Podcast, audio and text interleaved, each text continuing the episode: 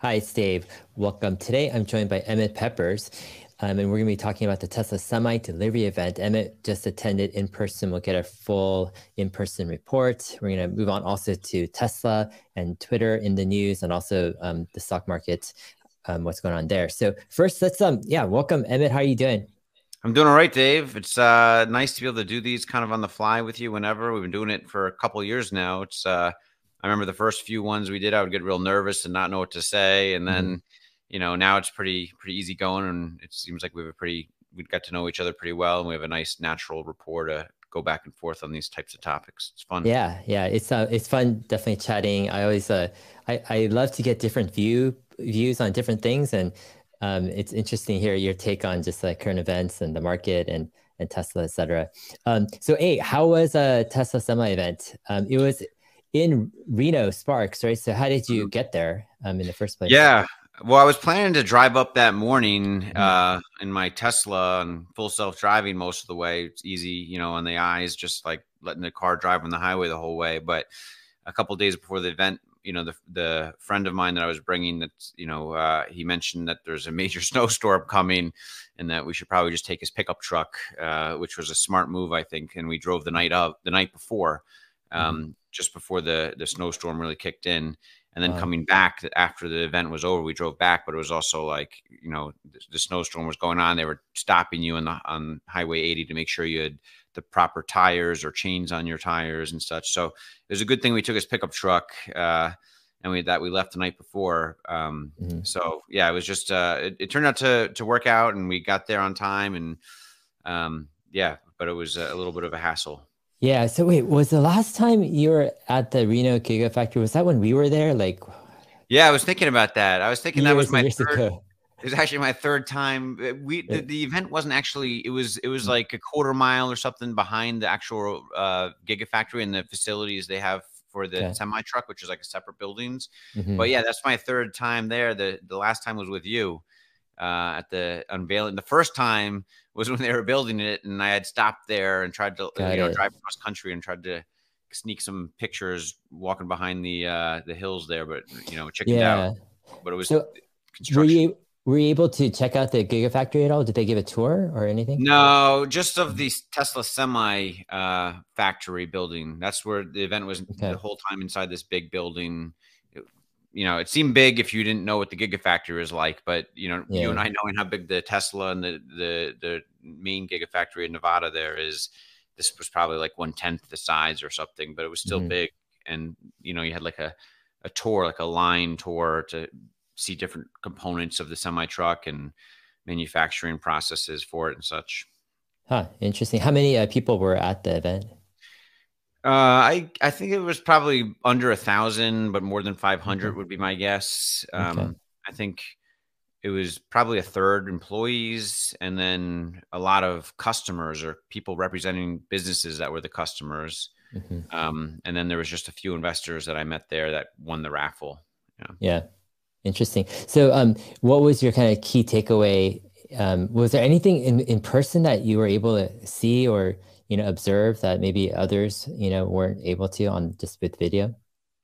Yeah i mean one thing is afterwards uh um i i caught elon in the back you know sticking around for a while and he went up and started shaking everyone's hand in the crowd and i got you know sort of close. He didn't get quite to me but he was very respectful and probably shook like a hundred people's hands that were lined up in the crowd, like behind the railings and stuff, which is cool. But even um, right after that, he was in the back there, and I saw him talking with uh, JB Straubel. I saw JB Straubel there, who's you know mm-hmm. um, the former sort of number two guy at Tesla that started Redwood Materials recently. And so it's good that they have a nice rapport. And it was him and JB Straubel and Franz talking together. And they got like a three person selfie together or something at one mm, point, which was cool. kind of cool. So they're still close, which is nice to see. Um, yeah, yeah. That was one thing I noticed that you know I didn't see anyone talk about. Yeah, yeah, interesting. Um, was there? Um, uh, yeah, I mean, is anything else you could like um, gather or just like you know from the event? Yeah, I mean, mo- most we weren't allowed to take pictures or video like anywhere. You had to mm-hmm. sign an NDA. You know, like once you got past this introductory area where you walk up to the first semi truck, it says like no no phones or I mean, no pictures or cameras beyond this point. And then there was like one other area where you could it says you can take out your phones and videos here, but it was just like an area where you get drinks, and they had the Model S and X and three on display. Um, but yeah, I mean, from all the uh, the walkthrough um, where they show you, you know, everything from the air suspension to the brakes to the seats to the steering wheel to the um, the cab, you know, it's it's pretty cool. I mean, I mm-hmm. can't recall offhand any particular one thing sticking out to me. I mean, the battery packs, there's like the long range is like three big battery packs. They almost look like giant, like cool. Mm. Each battery pack of the semi truck almost look like a giant cooler, you know, bigger than that. But like there'd be either three for the long range model uh, Tesla semi, or for the shorter range, it was two. And um, that's what the batteries kind of the battery packs look like, as opposed to a skateboard in the car. You uh-huh. know, the cars that we know of, we see the skateboard kind of battery packs. Mm-hmm. Interesting. Were you able to? Do they have like a cab where you can go into and see what what it's like inside? Yeah, there was a cab open. There was a long line. By the time mm-hmm. we got to that line, uh, we waited. Me and my friend, we waited for I don't know, ten minutes in that line. We only moved up like one notch, but there was like thirty or forty people in front of us, and mm-hmm. Elon was going to be speaking in like twenty minutes, and we wanted to like see what else was around instead of yeah. probably not waiting. And then after he was done speaking, we went back to there to try to get a look inside the cab. Um, but the people who were showing it didn't re- come back. Um, they were supposed to when we were waiting, but they never showed up to like reopen it and let people go and see it again. But I think probably like 50 people or so got to go in and look at it closely. Yeah. And I think there was like a video circulating around t- Twitter of it. And I wouldn't have taken a video because I know there was yeah. like rules, but I guess they didn't really um, it was okay for that person to do it. Yeah. Yeah. What was your overall sense? I mean, there's probably a lot of stuff that you might have seen just their them demoing or just you know the exhibits. But what was your? Did you talk to any Tesla employees at all? Like, yeah, um, yeah, talked to a lot of Tesla employees. I kept trying to, mm. you know, leading up to the to Elon's uh, presentation, I kept trying to mm squeeze if any squeeze out of any of them if any of any of them knew of any surprise you know like mm. hey what's the surprise? You you know about you know but none of them knew anything and of course there wasn't yeah. a surprise. It was it was a very respectful event for PepsiCo I feel like. Yeah. There was lots of PepsiCo um foods and snacks being mm. given out and you know even the hors d'oeuvres it was like PepsiCo braised beef and I was like how does PepsiCo have their own like braised beef? I don't know I guess that their own farm or something I don't know. But uh it was just like there, there, it was heavily geared towards PepsiCo. So I feel like, um, but but so there's probably a lot of people representing that organization there. Uh, Frito Lay, mm-hmm. PepsiCo taking the first deliveries, but the the employees, um, you know, they didn't they didn't share any like inside info or anything. I, I learned that the steering wheel is not going to be a steer. It's not going to be like the yoke, like on uh, on the model, you know, the newer Model X's and Model S's. Um, it's going to be like a more traditional round steering wheel, mm. and then it's not going to be a steer by wire. It's going to be kind of a hybrid mechanical steering wheel of some sort. So that's mm. one little nuance I learned. Um, and yeah, I mean, there's a lot of engineers working on this, but most of them have been there for just you know anywhere from one year to three years. Mm-hmm. Probably of the ten engineers I talked to, most of them are all engineers. The people that were there of the 10 I've probably talked to, probably only like two of them have been there for more than five years.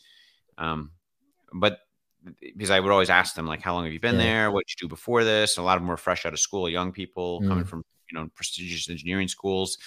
Um, so, you know, it's just a fast growing company. So, of course, yeah. most of the employees are going to be newer because what is it, 120,000 employees worldwide or something now? And it was probably 20,000 employees five years ago, right? So, yeah, vast majority is just going to be you know not there as long. Yeah. What's your um kind of gut or feeling on how fast tesla's going to be ramping these tesla semis? Just at the event or just things you gather? Just do you think it's just kind of normal speed? Are they trying to push them out quickly or do you think they'll just take their time?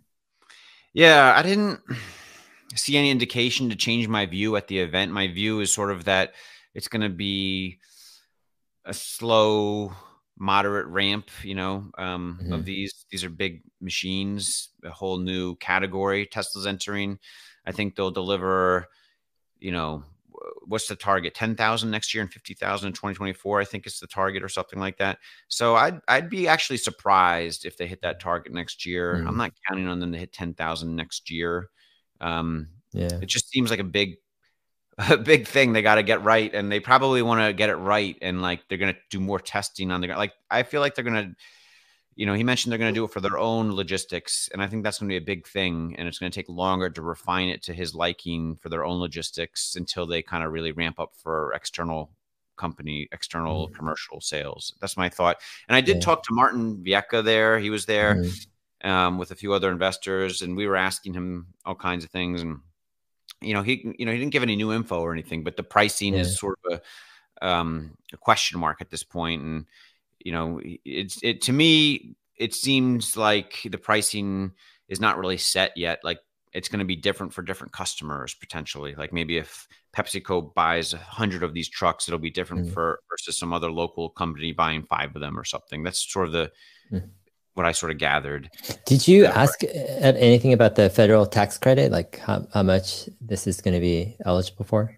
I did not ask. Yeah. Um, I think the last time I heard from uh, Martin um, that you know these guide lots of these details of this uh, IRA Inflation Reduction Act mm-hmm. are still being they're waiting for guidance, you know, finalized guidance on lots of the details. I'm not sure about this detail. I would think by now they probably know but I didn't ask specifically. But I, I yeah. think you know I've read, and I'm sure you read. There's lots of people kind of specialize on this niche. It appears that there's going to be some significant credits that yeah. Tesla will be eligible for.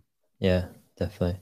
Um, what's your take on like when do you think Tesla will be able to roll out autonomy for Tesla Semi? Do you think they'll kind of take their time, or do you think it'll come out shortly after you know the passenger vehicles have solved it? What's your kind of take on autonomy and semi. Yeah, it's funny they didn't mention that at all in the presentation, mm-hmm. right? I mean, that was like a glaring thing they left out and sort of on purpose, I feel like. You know, um, maybe partly they don't want to distract from the actual incredible hardware advantages from this electric semi truck by showing something else that might distract people from like just the range, the you know, torque or acceleration capabilities and the braking and all that uh, stuff. But um, I think that the uh, you know it makes a lot of sense to have the full you know these trucks full self driving at some point. Um, I've corresponded with a few people who used to be truck drivers, and one person who's you know follows Tesla closely thinks it's going to be a long time before NHTSA would ever allow a self driving truck. so, mm. um, you know, the current NHTSA uh, but I push back and think like, well, what if someone like DeSantis gets in govern gets in the next administration? I mean, that guy's pretty allied with Elon and what Elon's trying to do with mm-hmm. Tesla. I think, and I could see him pushing NHTSA to say, hey, the technology is clearly there. Let's allow the trucks to be self driving now or something like that. But you yeah. know. It, it, without that, barring something like that, it, it, might be might be true that NHTSA it would be many years before NHTSA would allow a self driving truck. I don't know. Yeah. Do you, what do you think? Do you what have you thought about that? Yeah, I mean, I mean, maybe initially they could do like in states that approve it, um, but yeah, I mean, you have to go across states, you know, across regions, and you might need NHTSA approval. Which, yeah, I mean, I would imagine though, if you could prove it out with passenger vehicles, then you'll have the mileage, and you can basically say hey, it's the same system there's yeah. not much difference and show the data that you have at least with the semi um, so yeah i mean I, I, can imagine you know not too far you know following the passenger vehicle but mm-hmm. um, it would be yeah, after passenger vehicles yeah probably. after yeah the passenger vehicle but after that's definitely like going to be yeah. a game changer once um, if they can solve autonomy for the semi i mean yeah yeah because they'll have like robo taxis and then like robo vans are just a little, you know, it's still yeah. sort of like robo taxi and robo cyber trucks. And then like a small freight truck is just almost like a big, you know, so it's, yeah. it's almost like a trans, you know, maybe there's some path there to make it uh, acceptable. Um, yeah. In that way. Yeah. I think um, the van is like super interesting to me because, um, yeah, vans are a huge market. Um, mm-hmm. And, it just seems like it's such an obvious product, you know, for Tesla to make. Didn't, Um, Didn't Elon say something that he was going to work with, try to work with Mercedes on a Sprinter van? Yeah, EV? I think that was like a few years back. But my hunch is uh, he's like, I don't see how they could work together with Mercedes. Just no, because, they can't work with yeah. Mercedes. Oh, yeah, that's why my hunch is the same. Like maybe they're doing it themselves right now, sort of. Yeah, exactly. But yeah, maybe next year they'll announce like I wouldn't say announce deliveries, obviously, but they'll maybe have a product reveal that maybe in a uh, 18 months after that or so, they might do deliveries. Yeah. Who knows? Because it doesn't really overlap with any existing products. So yeah. there's no Osborne effect. They don't have to worry about, you know, people canceling orders on something else. Yeah. Um, and but, Franz said in an interview, uh, I haven't listened to the whole interview, but I've caught this most important snippet seems to be that he said that uh, his they asked him like what's what what is his favorite design? He said my favorite is the one we haven't talked about yet. Yeah. And so that's interesting. Yeah. Yeah, yeah. I mean, my first thought was is that the robo taxi, right? The next gen car. Yeah. But who knows? It could be the Tesla van. Um, or it could be the eVTOL jet. probably not. Probably. Yeah, yeah, probably not either. Um, yeah, fun stuff. Um, I'm just curious. Um, uh, what's your um, overall kind of um, uh, kind of take on Tesla's next year? They just announced a price discount right for December, um, and they do have the federal tax credit in the U.S., but it seems like there's pressure on prices coming down for cars, like new cars, used cars, luxury goods, and so you know my feeling is that yeah Tesla's not immune to that, and they're seeing their backlog come down, and I think you know, it's yet to be seen how much the EV tax credit will, will spur demand and then how much just like the overall kind of pricing and macro and economy will will kind of um, hurt that. There'll be some equilibrium, and Tesla will sell all the cars they can. But the question is, what at what price and at what margin, right? Um, yeah. Do you see any risk that you know prices do come down a bit, margins do get hit a bit, um, yeah. and that affects sentiment negatively? Like, What's your take? I do see risk. Um, you know, I think it's a forward PE of close to like 30, between 30 and 40 right now, um, based on the Wall Street's estimates, which is we, you know, most most of us think, you know, um, they'll beat Wall Street estimates for 2023. Um, but you know, a company where margins are getting squeezed and it's not it's not clear that it's going to continue growing 50% like they project, right? Like if we're in a recession and as you say like margins are are getting squeezed and instead of 25 30% margins are getting you know 15 20 20 you know percent margins because they, they're still selling all they want you know their admission is to accelerate the mission the, the advent of sustainable transport. So they're still going to produce as many as they can and just sell them at a price they can you know they'll still make money but instead of the crazy margins it'll be and so you have all the bears saying oh look see it's they can't keep it up you know and and um so I, I do see like a bubble almost of you know demand not being strong enough to support the margins that we've seen where because of prices lowering and and the the sentiment uh potentially not going um so well. And so I, I don't think a pe of something like tesla would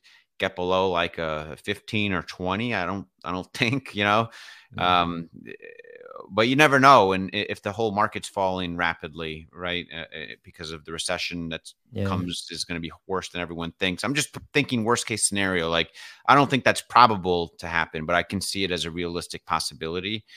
And so, you know,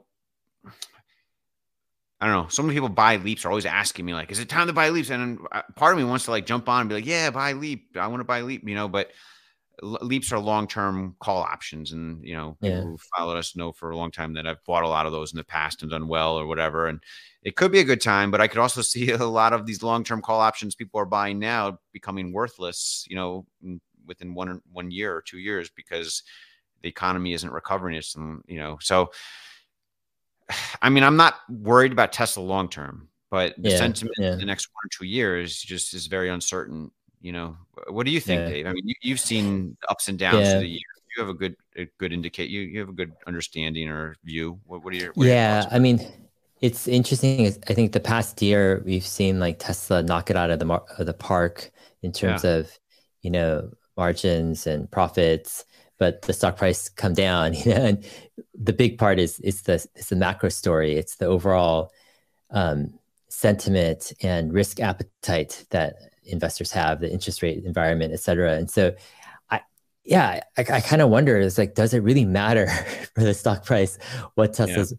margins are next year? Because you know, will the big factor be more the macro and the sentiment just in the market, yeah. right? That will impact Tesla.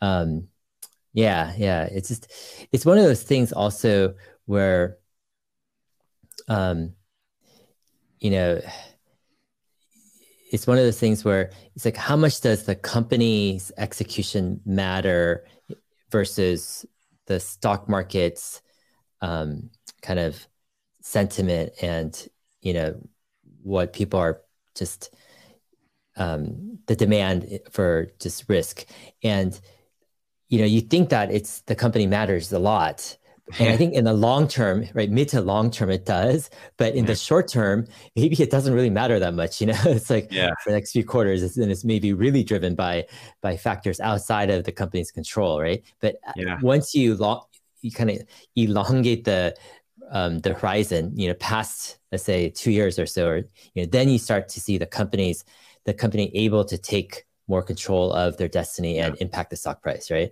Um, mm. So it's kind of one of those things where if you look at it that way, then the short term it's going to be volatile. It's going to be impacted by things that's outside of your control.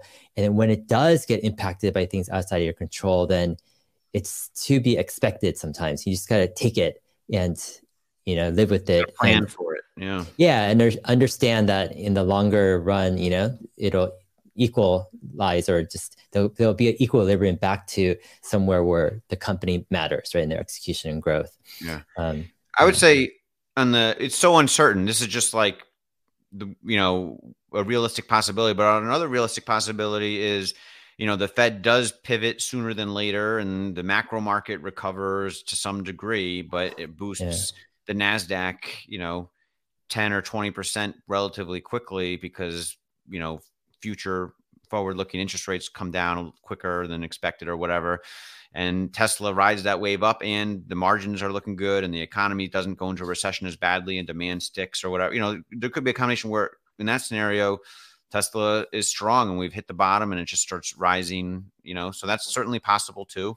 Yeah. Um, and then another possible kind of bullish scenario is like what about fsd adoption you know like it, yeah it's not level five maybe it doesn't even have to be level five maybe it's just so good level four that so many people start taking it uh, as, as an option. Instead of being a 10 or 15% uptake rate it goes up to like a 50% uptake rate you know sometime during the next year because it's getting so much better and so many people are showing it to other people and every uber driver every delivery person wants it on a model 3 you know so there, there is a scenario in that case where those are like pure margins of 15,000, you know, each time someone clicks the button to get that option and they're recognizing it all going forward, let's say. And if Wall Street catches on to those, you know, that'll increase margins even mm-hmm. if demand is a little bit softer than it has been, you know. So that's also a, potential thing that could change the valuation of Tesla pretty quickly. Mm-hmm. Um, but like you said, if the macro market is is really um, struggling like it has the past year, you know, that could that that sort of trumps everything else. Yeah. Yeah. Um interesting stuff. I think um yeah, we'll see. We'll see. Um, yeah. A lot of it is also if there's recession, how deep and severe a recession would be, um, and yeah, how can you predict predict like the exact, you know, not just yeah. severity, but when you know it's going to hit at when the bot like the most of your time is going to be and yeah. the stock market is also forward looking so it's probably going to bottom you know who knows six yeah. to nine months maybe before I that keep, time too yeah. yeah. i keep waiting until like the tesla bears on the twitterverse are like you know, i'm not tesla bears the tesla bulls on the twitterverse which is like most of my following are tesla bulls i keep waiting until like no one thinks it's a good idea to buy call op long-term call options or call options on Tesla. But still, like everyone thinks it's a good idea. All the way down, people have been saying buying long-term, even in the mm-hmm. 200s, and everyone's I'm sure sorry they bought all the way down because they're all underwater unless they bought last week when it was at 168 or whatever, you know. Yeah. So um so I, I you know i'm waiting for that kind of sentiment that exuberance to kind of wind down and and become very unpopular and maybe that's when it'll be a good time i don't know I'm just yeah. kind of paying attention yeah. to that. Yeah, it's interesting. Um, yeah, with uh, Twitter, I'm curious uh, hearing uh, to hear your take on what's going on. It seems like Elon is making um, a lot of enemies, but on the other side, it seems like he's making some friends too, right? Um, mm-hmm. So he's becoming kind of like almost a hero on one side, right? And then on the other side, he's like the worst of the worst. He's like an infidel or something. Yeah. yeah. Yeah. Um, what what's your take? I mean, some people are scared that this will turn off people from uh, wanting to buy a Tesla. You know, they say, "Hey, you know, I just can't stand Elon and anything you know, he touches." Um, is that overboard? Is or I mean, do you think there's a risk overboard. for that? I think it's overboard. I think maybe like five percent of you know, like ten percent of the left is like far enough left where that might actually affect their purchasing decision you know so like 5% of the population for example might actually cause them to like say oh i'm never buying a tesla and they might actually they might buy a ford mustang mach-e or something instead or yeah.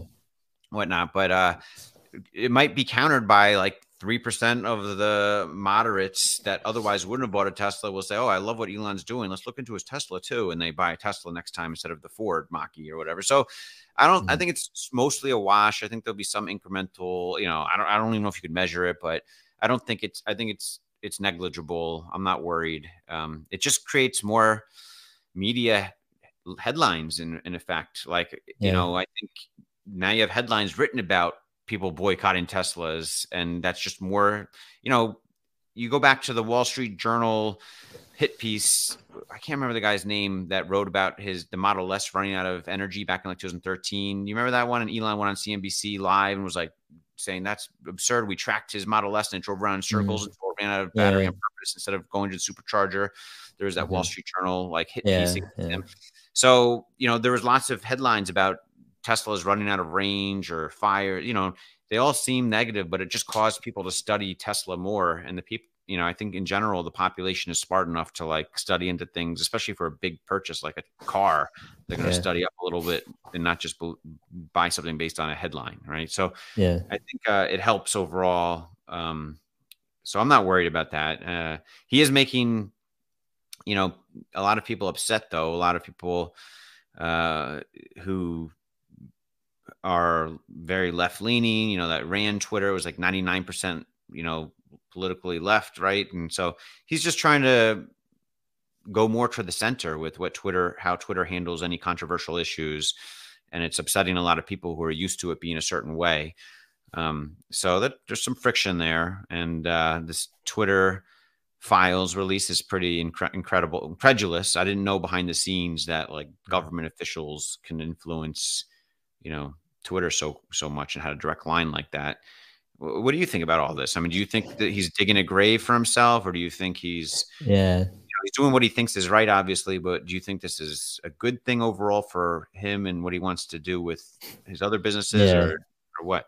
Yeah, I mean, I actually on the going back to your thing of the direct line, I kind of hope that that Twitter um, and Elon release any kind of emails with the government regarding COVID if the oh, government kind of did some extra like don't pressure, talk about lab leak censor everything lab leak related or whatever or just yeah. like yeah just like i don't know whether it's like any anti-vaccine type of you know like yeah. oppression because of government you know pressure or something. Just yeah i don't know. Just if if there is you know that um um thing going on. But yeah i think um um I think it's a positive sign. Advertisers are coming back. I think Elon tweeted that today. Um, what Apple and Amazon or whatever coming back, and mm-hmm. I think it's showing that that was a big deal. We can talk about that later, but anyway, yeah, yeah, yeah, definitely Tim Cook uh, visiting Apple or Elon visiting Tim Cook. But I think what that shows possibly is people starting to get used to Elon a bit. I think there is um, part of the shock of Elon taking over Twitter was I think like for people in the Tesla world, they have gotten used to Elon's um, personality, let's say, right, where he will say whatever's on his, on his mind. Um, you can't take everything, you know, like completely serious. Some things are with a grain of salt. Sometimes he says things off the cuff that he hasn't thought about too much. Um, he changes his mind often, and he'll move fast, mm-hmm. you know, and he'll make some mistakes, but he'll try to correct them. And I think that type of I don't know what it is, stream like thoughtful stream of consciousness type of expression and action. It's very kind of uncommon in the world as we know it, especially from a CEO um, mm-hmm. of his, you know, type of stature. So I think when he took over Twitter and he's saying all this stuff, people are just like, "What in the world?" You know, like this is crazy. Um, mm-hmm. How how how is the you know the CEO of Twitter like basically taking sides politically and doing all this crazy stuff? Um, and I think there was this, there's a shock element. And I think some of that may be wearing off a bit with advertisers coming back and saying, okay, yeah. um, but who knows? The, the, there's a, there's a there's a flip side where, you know, is Elon really going to change? Is he really going to like, you know, say more p- political correct stuff or not? That's not who Elon is. He just says what's on his mind, and sometimes it really triggers the other side. And so I think that is a risk going forward. Is the whole idea that um, he says he's in such a position of influence, not just before as the world's you know wealthiest person, but now you add on this he's in control, direct personal control of Twitter and its content policies. Yeah. And he says things that are very direct and sometimes triggering to a large group of people um, with lots of it's it's all connected, you know, everyone. But it's um that is a risk, you know, going forward. And it's, um, yeah, I don't know. I mean, it's, um, I, how, how do you personally kind of assess that risk? Do you think it'll, the reaction, the triggering, the, the reaction will kind of go down and calm down? Or do you think this will just actually stay the same or even increase over time and become yeah. even a bigger type of issue? I think there's going to be a subgroup of radicals that will always hate Elon and think he's the devil, you know, and like doing the worst things. And it's going to, whether that's like 0.01% of people or 0.00001%, but I'm talking about like extreme radicals that would yeah. love to see him dead, you know? There's people, there's a subgroup of people. When you're talking about 300 million people in the United States alone, you know, all seeing these headlines and you have like a thousand of these people that want him dead or whatever. You know, it takes one of them to go completely crazy and just go out on a mission to try to, you know what I mean? Like that's what I'm worried about is like crazy assassin attempt like John Lennon or something, you know, because he's so well known and there's, you know, he's creating controversy, but you have this like mental illness in certain people or some people buy into the conspiracy yeah. theories so far and they think like we're you know he's destroying the world and everything and and um I'm just worried about that the most, I would say. I mean, then there's the establishment worries, whether it's like the establishment government, you know, trying to silence Elon and, and put his businesses under more scrutiny. And that's going to be a more slow moving, you know, tide that increases and, you know, tightens on him and his businesses over time. Um, that's not as big of a worry because you can see that coming. It's not going to kill him or anything like do something drastic. Yeah. I'm just worried about that the, the crazy thing, you know? Um, yeah. Yeah. Yeah, I think um yeah, because when you go into politics, like the political world, and you you go into the extremes, right? And you get into some pretty crazy stuff. Yeah. And there is there are people very unstable mm-hmm. um and who take it more than just politics. It, it's it's their whole life, you know. It's yeah. it's um it's pretty intense.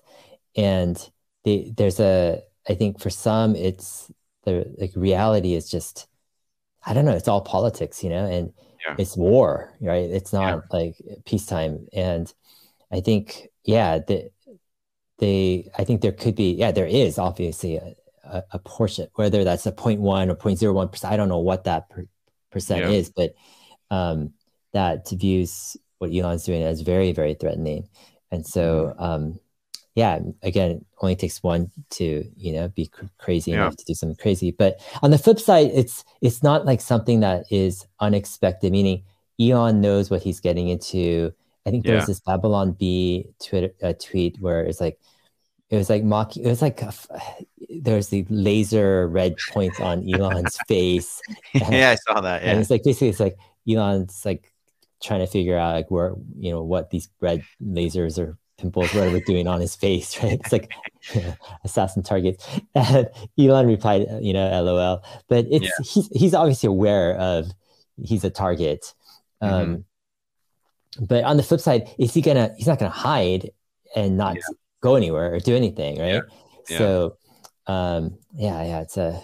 Then you have like who knows about like Russia? I'm sure he's pissed off Russia a ton already with Starlink, you know. And there's mm-hmm. just like not just crazy people. There could be like state actors out there that don't want to see him succeed and will take matters in their own hands. You know, whether some Middle Eastern thing or, um, you know, Russia or something. I don't know. I, I, I just lots of risks out there. He needs to have, I think, more security than the president of the United States. To be honest, I think. I mean, I think he needs to have yeah. that level or better security. I'm not sure if his security is at that level. I, one thing is at the event, the Tesla semi event. Me and my friend were standing there, and uh, we were kind of at the front of the gate, and there was a guy right next, like in front, like by the stage, and it was clearly one of the security people. He had like an Apple AirPod. He kept checking mm. his watch for things, but he was clearly surveying the crowd with a very serious look. He was one of the security people. He looked very professional, mm. like been in the middle. I don't know, I couldn't tell, but I saw one, and I think there was one on the other side of the stage. But uh, and there might there's probably some in the crowd, you think, but you know, you just want to make sure that he has the most yeah. possible security, I guess. Yeah. I think the way I take it also is like Elon understands that there is risk, you know, to his life that has increased with, you know, what he's doing, but he's taking it as it's worth it, right? Meaning the, yeah. the objectives and goals he's trying to achieve are very important yeah. for the bigger picture of humanity.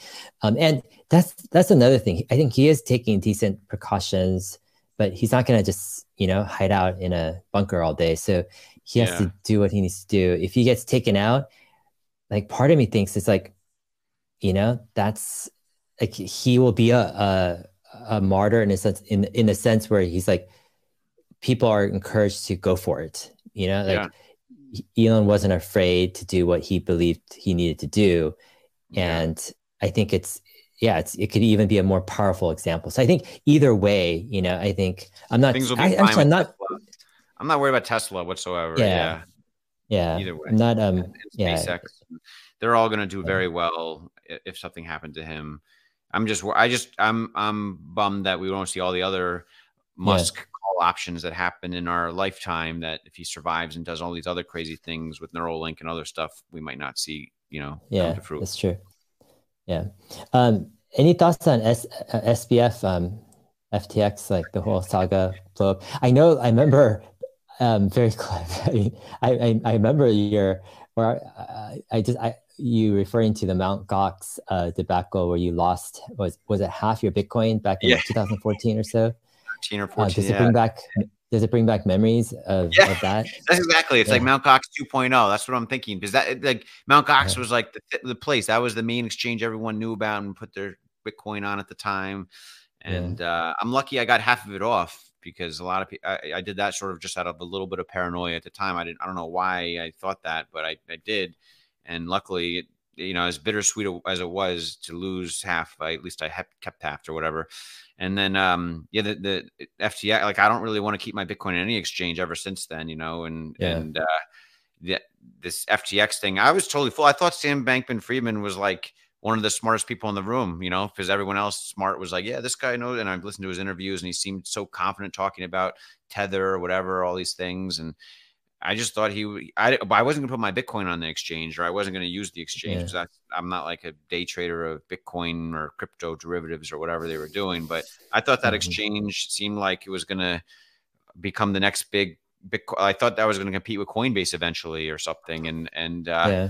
lo and behold, it was all you know a scam and uh now instead of acting like the smartest person in the room he's acting like you know the person that everything was out of his control he didn't understand things and he's just yeah I, I think it'd be better if there was some kind of you know legal uh action or something to keep him from talking because he's very he's mm-hmm. like he's he's he, i think him going on the record so much just talking willing to be the the punching bag of so many people openly, he's going to gain sympathizers. Okay, like some people are going to sympathize with him and be like, "Look, he he, mm-hmm. I can understand. He thought, you know, I believe him now. He he's just mm-hmm. innocent." Mm-hmm. kid who made him a lot of money and made some bad decisions and there was a you know so i could see some element of people and you know i think that plays into what he wants because then when he does go to trial you know it's less likely to be uh, a harsher you know prosecution if mm. you know certain if 10 or 20 percent of the population is like well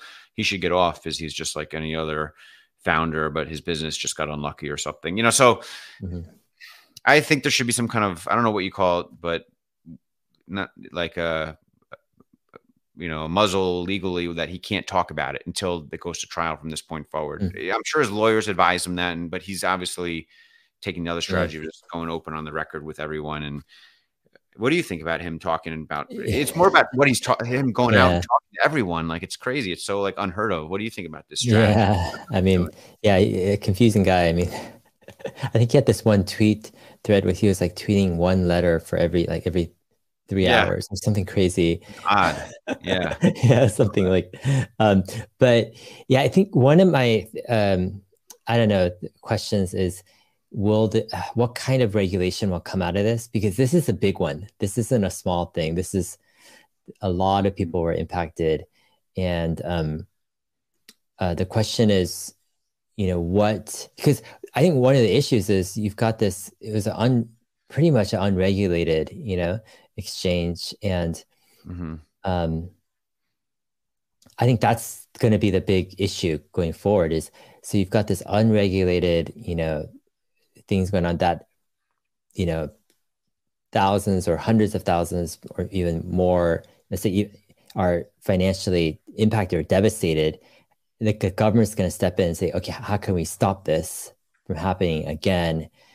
And you know there there was like this you know time when people in crypto thought, hey, we're never going to get regulated by the government, right? We've got all these crypto friendly yeah. people in the government. That was like the advantage of crypto. exactly. Yeah. But I don't know. I think this could could, could impact that yeah. that type of viewpoint. The, the, Bitcoin purists will argue mm. against this, obviously, but yeah, the crypto you got to kind of differentiate between Bitcoin purists and crypto. It's like sort of related, but it's different. Yeah, but crypto in general, that whole crypto, yeah, I think you're absolutely right that it's it's backfired on them. Yeah, um, so but yeah, and, coming. Yeah, I, and you've got to also question like what else is gonna what else is gonna potentially c- come down in this you know in this route of just you know yeah it's a uh, yeah it's pretty crazy.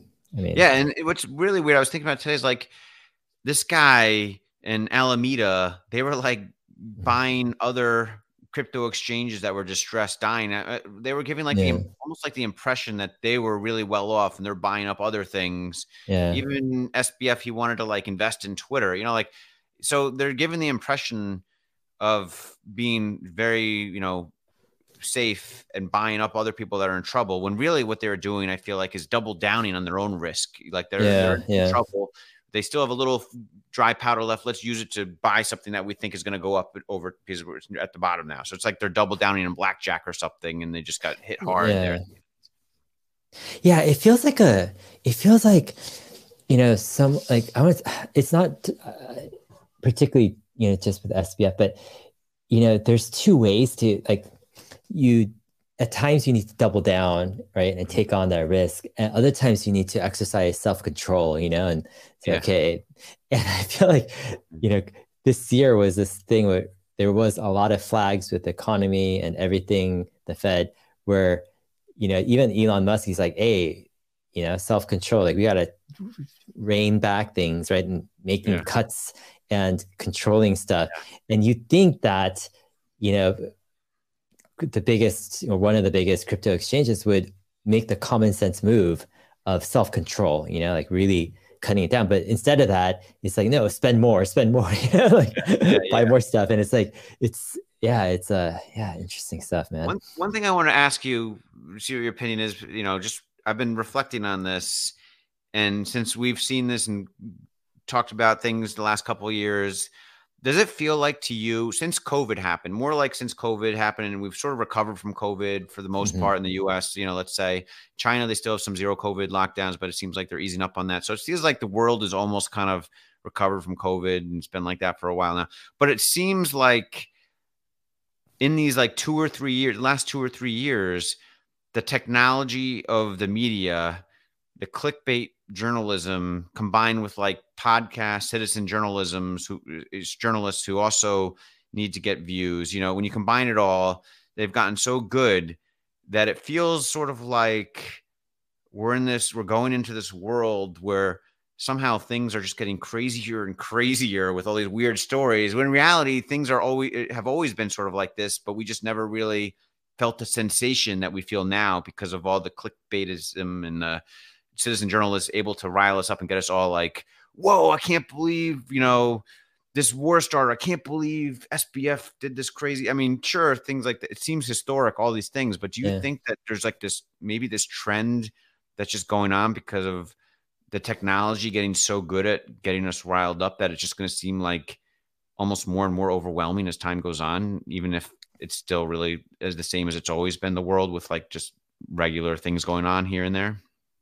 Yeah, I mean, that's a you tough question because yeah, because like on one side, some stuff is like pretty crazy, like the SBFs and FTX is pretty crazy, and yeah. it could get actually worse if if if crypto you know experiences uh deeper bear yeah. market. But Mount um, Gox, that was Mount Gox was an example. Mount Gox went down. Yeah. It was a story was for like a couple weeks. Yeah, but, but that was early in the day. You yeah. know, it's like. But even in the Bitcoin community, uh, like I was a little yeah. bit in the Bitcoin community, like whatever the Bitcoin community was, a one one thousandth of what it is now. But like, yeah. it just feels like that was a big deal. But like a month later or a few weeks later, was like fully accepted, and we just completely moved on from it into, and we're like, our world's back to normal. You know what I mean? Like, yeah, I don't know. It just doesn't feel like the world's like that anymore. It feels like things around and we just have so much. Maybe it's just me. It's just like there's too much news yeah. stories to like pay attention to. I'm like, there's so many things I want to pay attention to and digging deeper on what this la- this cataclysm yeah. is event or what this disaster is or yeah you know, i feel i feel like like stepping back on just overall media trends um that topic like for me i feel like um a little bit like a very disjointed media, meaning I don't know where to. I, I I've I've never been a big follower of like one media like mm-hmm. channel or even almost any media channel per se. I just like I don't know, just it just kind of suffocating. But, collectively, they're all competing for your attention, right? Yeah, but it doesn't feel like um, it feels like very scattered, like people's attention. You know, it's mm-hmm. very fleeting, and it's not even loyal to a certain media outlet. It's just kind of like anywhere things pop up, you know, and friends say and or you see on your feed or set etc. For that, yeah. it just it just seems like this. I don't know this chaotic, just you know, I don't know. I think we're being manipulated by the media business, you know, advertising clickbait model. Mm. You know, I, I don't think there's anyone intentionally manipulating us, but I think just part of me is thinking that like this business model of advertising clickbait media is getting so good. I can't, I can't, I can only imagine what the 2024 election cycle media is going to be like with, uh, if it's mm-hmm. Trump and Biden again, for example. I mean, oh yeah. oh my gosh, I hope that's not the case. But even if it's not them, it just seems like the media, when I say media, it's like all kinds of media, social media, everything. Like everyone wants needs attention. Everyone needs your attention. Like even on Twitter, whatever. Like say something useful or say something that lets people see what you're talking about. Like, and then the way to elicit that interest is to elicit fear or stress or something that makes like, you know. So I don't know. I just it's just it's uh it's a little troubling to me when I step back and think about it. Like, how is this is this is this true? Is it if it's true? If this trend is true, Mm-hmm. Where's it going? You know, it's a little yeah. trouble. I mean, on a tangent, kind of is, yeah, it's when you develop a product, um, especially nowadays online on the internet, whatever. A lot of it is like, what, what, what's your goal? Like, what are the metrics you're shooting for? And a mm-hmm. lot of companies, it's engagement, it's mm-hmm. time spent, it's yeah, you know, whatever number of clicks, etc and they really optimize for that you know and they have you know all these teams surrounding like trying to inch those metrics forward just a little bit. And i think you know it's a very kind of shallow or outer kind of surface level approach to business where you're just like what's going to help our business? It's going to it we have to increase our revenue. How do you increase revenue increase users and increase time spent on our app right? And that will mm-hmm. increase you know advertising. So everything is centered around these metrics. Yeah. And i feel like that leads to something that you're just almost manipulating people or forcing people to do what you're trying to get them to do right? Yeah. And like for example um i was like uh, listening to a bunch of duolingo um, uh, founder interviews this past mm-hmm. week. And I was kind of looking into their company, into them as a publicly traded company, but also into the language you know, learning space. And I was listening to some interviews, and he's a, I mean, the founder is a very smart guy. They have a great product for what it does to engage people, right? Um, but he said something really interesting. He's like, the, they they structured their entire company where teams are in charge of certain metrics, and like you know mm. it's just every metric possible like you know that they have which is like on engagement on on whether it's subscription revenue on so the time spent it's just all all this stuff and the each team needs to improve that metric next the next month the next quarter and like that's it's life or it's like do or die they have to do that yeah, yeah. and they can use whatever they want to so for example duolingo has something called a leaderboard there's not yeah. one team in charge of that feature. All the teams can use that and add it and change it to get their metrics kind of moving in that direction. Mm-hmm. And when I think about that, I'm like, okay, I can understand how that makes business sense. And, yeah. you know, but on the flip side, it's like, um, where's just the metric of just like you know teaching language you know like uh, yeah. getting people good at language what if yeah. that's the only metric that really matters like does it i don't know it's just we're we're so focused on on so many things to try to um force i don't want to say force but get people to do things because we have the tools now right to yeah. to to influence and we're just cranking all those tools to get people to, to do this and this and this and the question is is that really the right thing to do is that really the healthiest thing even for your business to do i i, understand yeah. that the the revenue might go up and the u- users might go up etc but yeah um, everyone justifies it as it's just what everyone's doing it's, it's what you need to do the formula right? everything all the metrics have to go up in this direction and um, yeah it's a yeah i think part of it is i think is rooted in in in that all the businesses you know that's yeah. that's the model the business model of the 21st century on the internet is yeah click Engage, more you know like do whatever you can get to get engagement yeah. whatever kind of engagement exactly yeah. i don't know where we're going with it with with this trend in, in society but hopefully it's not going to destroy us or, or, fragment society in, in in the worst ways than it is already or something so yeah I don't know, something to keep an eye on. Maybe we can touch base on this in, in, a year from now and see if the trend has gotten worse. And it seems like there's 10 crazy stories going on that we can't keep up with still. you know? yeah. Um, all right, man. Yeah, I'm sure there's going to be tons of all these crazy stuff. Um, yeah.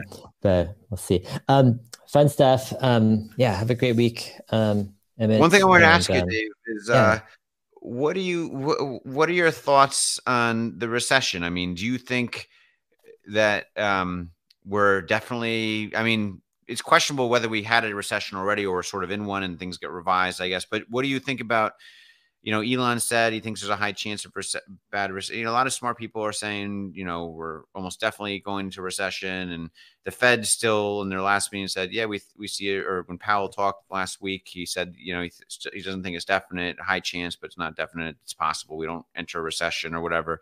Do you think yeah. it's like baked in a recession for sure? Or I mean, you follow some of this stuff, I, I know, right? So, do you think? Yeah. uh you know, the guy you've had Peru, he's very determined. We're going. He's very, you know, he thinks we're definitely going to recession, and that the stock market's going to continue crashing until the Fed, you know, actually stops raising rates, which is still going to be a while. Yeah.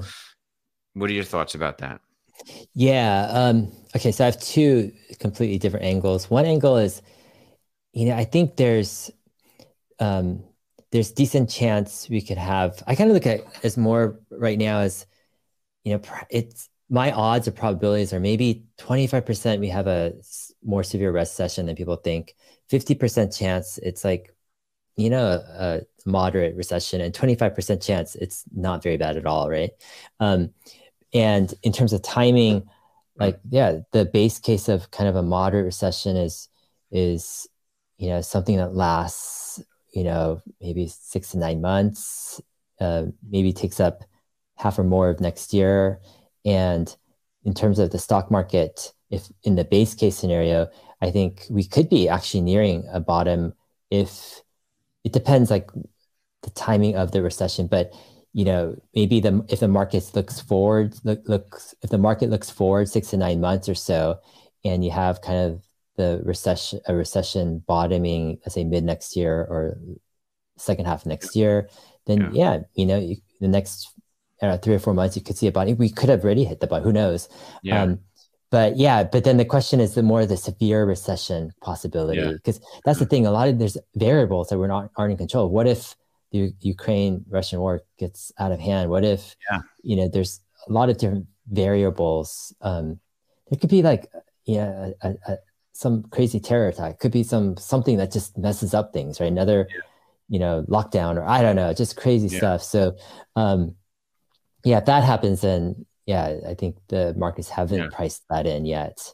Um, but on the flip side, so I have a completely different angle now. The other angle I, okay. I take on this is um like I understand a lot of people it matters they have short-term financial needs like you know they're making decisions etc but um personally I kind of question like does it really matter like whether you know I mean is it am, am I going to you know like what are the what are the actionable items I can do right mm-hmm. knowing this. And I go, okay, I could maybe trade some assets, like trade some stock for leaps if I know when okay. it's you know really low, or you know yeah. shuffle around some stuff. But then I'm like, I don't know if that's really the most exciting thing for me. And that's where I take a step back. I'm like, um, maybe actually like it's a it's a great time to do a completely counter move, which is mm. when, when everyone is talking about you know the markets and all this stuff maybe it's time to just go and build, like make a company, make a product, do mm-hmm. something that people just are not really like fix, fixed on, you know? Because I remember the last recession back in like 2009 or so. Mm-hmm. Um, like that's when, like, I remember at the end of 2008, uh, I think it was like September. That's when we started our company um, to do um, uh, app store uh, development. Mm-hmm. We wanted to make some apps in the App Store, and this was like right when, like you know, end of 2008 and 2009. Yeah, and that was like 2009, 2000. That was like the best years uh, for our company. Like we were just mm-hmm. loving it because yeah. people didn't care. Like you know, there. I mean, sure. Like initially, if we were in, if we are in a better times, I think people would have maybe paid attention to the App Store even more. Back then, yeah, it's like people were just scared, right? And um, oh, it's not a good time, right, to take risks, to do business yeah. and all this stuff. But you had the App Store, which was like the best thing ever at that yeah. time, at least, right? Yeah, yeah. And look at fast forward today, you have, you know, recession, recession, markets, markets, all this stuff. People are scared. And um, what's going on with AI and um, like I'm looking into just OpenAI's um, APIs right now, yeah. really in depth. And I'm like, man, it's like, it. I'm not I'm not gonna say it's equal to the opportunity of the App Store in 2008, but to build on OpenAI's AI or APIs, and there's other APIs as well that you can build on for lots of other stuff, you know, mm-hmm. different mm-hmm. providers. But it kind of feels like a huge opportunity to mm-hmm. to build um, uh, a very um, yeah a, to build great products and great companies mm-hmm. and to really surprise people. So um, I kind of take this counter thing where I'm like, you know, um, yeah, how how do I want to re- react? Like, what's the opportunity I want to look for, right? In yeah. a recession scenario, and yeah. yeah. I think you could do some type of exchange of assets, et cetera, take advantage, um, do a counter move where when things are just like, you know, blood is on the streets. People are like, yeah. I'm never going to invest anymore ever in my life. I'm over yeah. like, like all that stuff. Then you're just like buying it up, right? Like, yeah, um, you could do that type of approach, or you could take a different approach where like, yeah, maybe, um, uh, maybe there's another yeah, angle, yeah. right. To, to make and create value. Um, yeah. Yeah. No, I think that makes a lot of sense. I guess you could, as an investor, you could, if you didn't want to be the person making it anymore, you could be kind of an angel investor and help people get those things off the ground too. Yeah, yeah. I was thinking, um, you know, if I wasn't, um, if I, that's the thing. I, I have a lot of builder kind of uh, DNA in my blood. Yeah. Like even the past, like three or four years, even the past like three or four years, three years doing YouTube, I've always, I've always had a full time developer in my company, prototyping hobby ideas for me. Like always, like full time, mm-hmm. forty hours a week. I have wow. a developer just like you know, sending me prototype of ideas like I'm like do this, do this, or something. Because yeah, yeah. I'm just I'm like addicted to this kind of building potential in the age that we live in. I I think that you know the power to not just create something but to distribute it at almost like no cost and then to ride technology and increase value to people is just unprecedented you know mm-hmm. and that's where um yeah i feel like um uh, it's it's it's it's an opportunity where you can as an investor if i was more of an investor blood i maybe form a fund or something to you know fund a next generation of ai startups right that really build on maybe some existing apis out there too um, mm-hmm. but i think i might lean more on the just doing it myself and you know getting my hands dirty and building a product and you know doing it that way so we'll see oh. I'm looking yeah. forward to see the next Dave product. Yeah. Yeah, yeah. It's interesting because like um, I don't really talk about like uh, my company or the stuff we've done in the past because yeah. it, it doesn't feel very relevant. But I was telling my wife, I'm like, we actually like a lot of the stuff we've done since 2008. Um, like the first several years, we we did uh, quite well in the App Store. We had one of like um, we had a top 10 health and fitness app in the app store for actually the first actually many years of the app store um, multi, multi-year run. and, yeah i remember you uh, mentioned this to me once yeah. and our and our software our apps still still get we have millions of of, of users of our apps still monthly. Um, and that allows us to we and after probably i haven't we haven't really done a lot of development of new products or features that much in the past maybe i don't know so, good five or six years just because i've kind of taken interest in other things um, and we didn't need to but we kind of went into maintenance mode but the cool thing is we have all of the things set up like we have a company we have employees we have the the um, the contracts we have apps out we have the yeah. technologies to build everything and so when we have an idea we're able to kind of just run with it and just focus on it and we know what to do we know like how everything works how to design how to yeah. you know because we've taken our, our apps have taken millions and millions of, of signups you know and we know how to just run it and do yeah. like at, a, at high scale and so it's actually quite exciting that i think i'm finally catching on to something that i'm finally getting excited about in terms of um, software so yeah, nice. We'll see where I'm it goes. Excited. We'll have to hear yeah. more about it in time on your yeah. uh, channel here. I'm yeah, yeah, definitely. Yeah. yeah, cool. Sounds good. All right, Dave. Well, if I had to bet, I would say it would be an education or parenting or something. I don't know. yeah, actually, uh, yeah, yeah, yeah. It, it, it's uh, education. Um, okay, good. Yeah, right. yeah, education. Cool. And um, yeah. All right. Well, uh, no, it's great chatting with you, Dave. And uh, yeah, we'll uh, we'll have to do another chat in a couple weeks on the next big five stories that are are in the news and affecting Tesla. I just don't know if these all these stories are really if the market is immune to them or to what extent the market is immune to these sensationalistic stories or not because yeah, so many people react off of them and that's what drives the market. But um, so that's why I feel like even if the thesis of these news stories getting more and more sensationally is true, mm-hmm. as investors, I have to, as an investor, I have to sort of really pay attention to it anyway and get dive into it and be in it because it affects the market. Uh, so, yeah, it's just uh, we'll we'll we'll see what the next Brown destroys are. yeah going forward. Yeah, definitely. All right, Emmett, take care. And uh, all right, Dave. Yeah, see you, see you around. See you. All right, bye.